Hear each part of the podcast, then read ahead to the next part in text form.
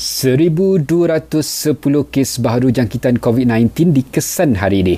Menurut Kementerian Kesihatan, Lembah Kelang catat kes paling tinggi iaitu sebanyak 516 kes diikuti Sabah 499, Negeri Sembilan 67 dan Perak 47. Lima kematian dilaporkan menjadikan jumlah korban meningkat kepada 318 mangsa.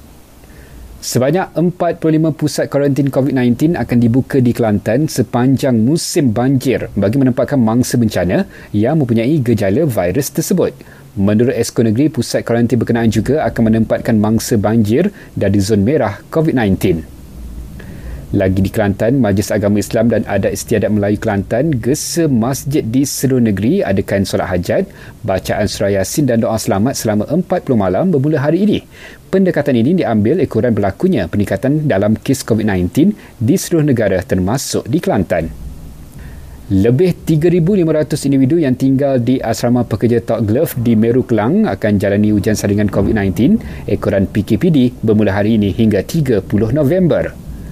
Dan akhir sekali, PDRM berkata seramai 517 individu ditahan semalam atas pelbagai kesalahan ingkar arahan PKPP dan PKPB.